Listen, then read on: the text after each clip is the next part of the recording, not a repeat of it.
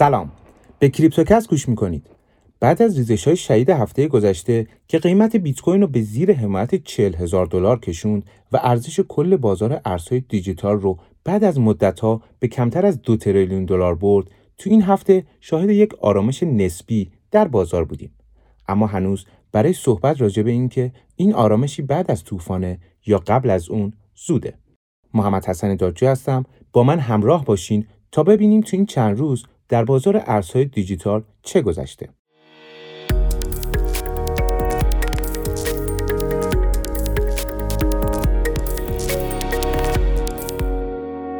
در طی هفت روز گذشته بیت کوین در حال نوسان در محدوده 40 هزار دلار بود و تقریبا یک بازار رنج رو ایجاد کرد. این بازار رنج با آلت کوین ها کمک کرد تا رشد های خوبی را ثبت کنند و در بعضی موارد شاهد افزایش قیمت های بین 20 تا 50 درصد بودیم. افزایش قیمت آلت کوین ها کمک کرد ارزش کل بازار ارزهای دیجیتال که در ریزش هفته گذشته به زیر دو تریلیون دلار سقوط کرده بود احیا بشه و بتونه خودش رو در بالای این حمایت تثبیت کنه. علیرغم جهش مختصر قیمت در اوایل این هفته برخی از معاملهگرا و تحلیلگرا هنوز محتاطن این نگرانی بیشتر در مورد اتریوم دومین ارز بزرگ بازاره در صورت افزایش شتاب حرکت نزولی قیمت تحلیلگران بدترین سناریو یعنی سقوط تا محدوده 1300 تا 1700 دلاری رو برای اتریوم پیش بینی می‌کنن که تقریبا 50 درصد کمتر از سطح فعلی قیمته. اما اونجور که از شاخص های تکنیکال پیداست در حال حاضر تا حدودی از فشار فروش بیت کوین کم شده. با این حال از اونجایی که شتاب سودی قیمت رفته رفته داره کم میشه شانس زیادی هم برای افزایش فشار خرید دیده نمیشه. و خیلی از تحلیلگرا هنوزم احتمال تداوم ریزش تا محدودهای 38 و 30 هزار دلاری رو دور از ذهن نمی‌دونن اما تا وقتی قیمت در بالای محدوده 40 هزار دلار قرار داره جای نگرانی نیست بازگشت امید به بازار آلت کوین ها در آخر هفته با توییت ایلان ماسک تکمیل شد. ماسک اعلام کرد که شرکت تسلا فروش محصولاتش رو از طریق دوج کوین شروع می‌کنه. این خبر باعث پامپ ناگهانی در قیمت دوج شد و اونو از حدود 14 سنت به 17 سنت رسود. یعنی نزدیک به 50 درصد رشد.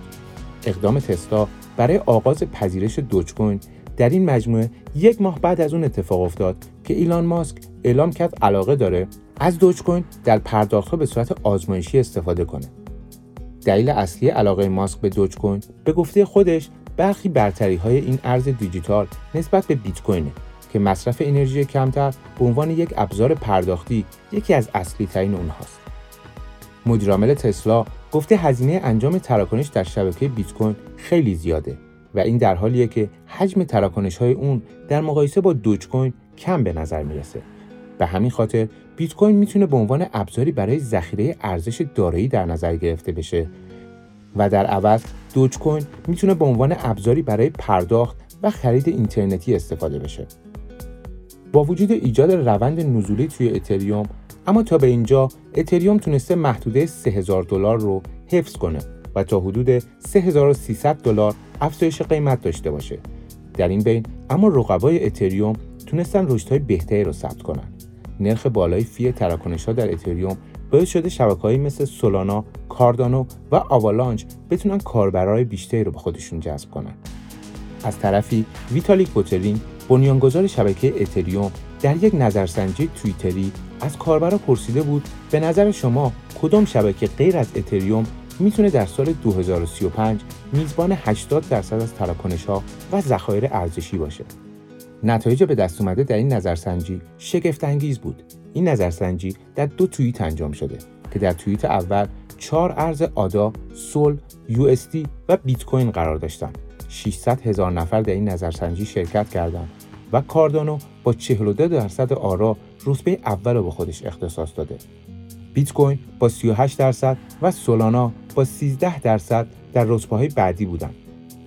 در نظرسنجی دوم از بین 350 هزار شرکت کننده ترون با نزدیک به 51 درصد آرا رتبه اول با خودش اختصاص داده. تو این نظرسنجی ارزهای فیاتی مثل دلار آمریکا و یوان چین کمترین آرا را کسب کردند. بنابراین در مجموع میشه گفت کاردانو، بیت کوین و ترون به ترتیب پرطرفدارترین ارزهای دیجیتال در بین جامعه اتریومه. از طرفی لینکدین بزرگترین شبکه اجتماعی فعال در حوزه کاریابی اخیرا گزارشی رو منتشر کرده که تو اون گفته تقاضای شرکت ها برای استخدام افراد در موقعیت های شغلی مرتبط با ارزهای دیجیتال در طول یک سال گذشته حدود 400 درصد رشد داشته. ظاهرا بیشتر این آگهی ها با هدف استخدام برنامه نویس بلاکچین منتشر شدند و این نشون دهنده تمایل شرکت ها به ورود در حوزه دیفای و قراردادهای هوشمنده.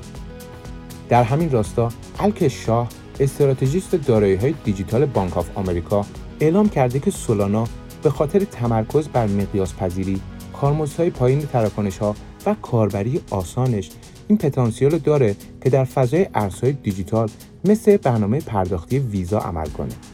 اون معتقده به علت سرعت پردازش تراکنش بیشتر و کارمزدهای پایینتر سولانا به زودی سهم بزرگی از اتریوم رو به خودش اختصاص میده. اما همین تعداد زیاد بسترهای قرارداد هوشمند باعث ایجاد نیاز جدیدی در این حوزه شده و اون ارتباط بین قراردادهای هوشمند در شبکه های مختلف یا تعامل پذیریه. تعامل پذیری همواره یکی از مهمترین جنبه ها در فناوری بلاکچین به حساب می اومده. در واقع خیلی از شبکه ها با تکیه بر همین تعامل پذیری تونستن جای پای خودشون رو تو این صنعت محکم کنن. کازماس یکی از همین شبکه هاست. شبکه کازماس یک پروتکل تعامل پذیره که انجام تراکنش بین بلاکچین های مستقل رو امکان پذیر می‌کنه. پولکادات یک نمونه دیگه از این پروژه هاست که با هدف ایجاد تعامل بین بلاکچین ها و افزایش مقیاس پذیری اونا ایجاد شده. هر دوی این پروژه ها موفقیت های خوبی را کسب کردند و در فهرست برترین ارزهای دیجیتال قرار گرفتند. شبکه های مثل کازماس و پولکادات بلاکچین نسل سوم خونده میشن چون که از همتایان پیشین خودشون مثل بیت کوین که اونو نسل اول بلاکچین ها می‌دونیم و اتریوم که اونو بلاکچین نسل دوم می‌دونیم یک گام جلوتر رفتن و در پی رفع چالش های جدیدتری و از اونجا که این دو پروژه تعامل بین بلاکچین ها رو در دستور کار خودشون قرار دادن لقب اینترنت بلاکچین ها رو به خودشون اختصاص دادن. ممنون که با کریپتوکست همراه بودین. امیدوارم این مطالب براتون سودمند بوده باشه. لطفا این پادکست رو با دوستانتون به اشتراک بذارین و با نظرات ارزشمندتون به من در ساخت پادکست های بهتر کمک کنید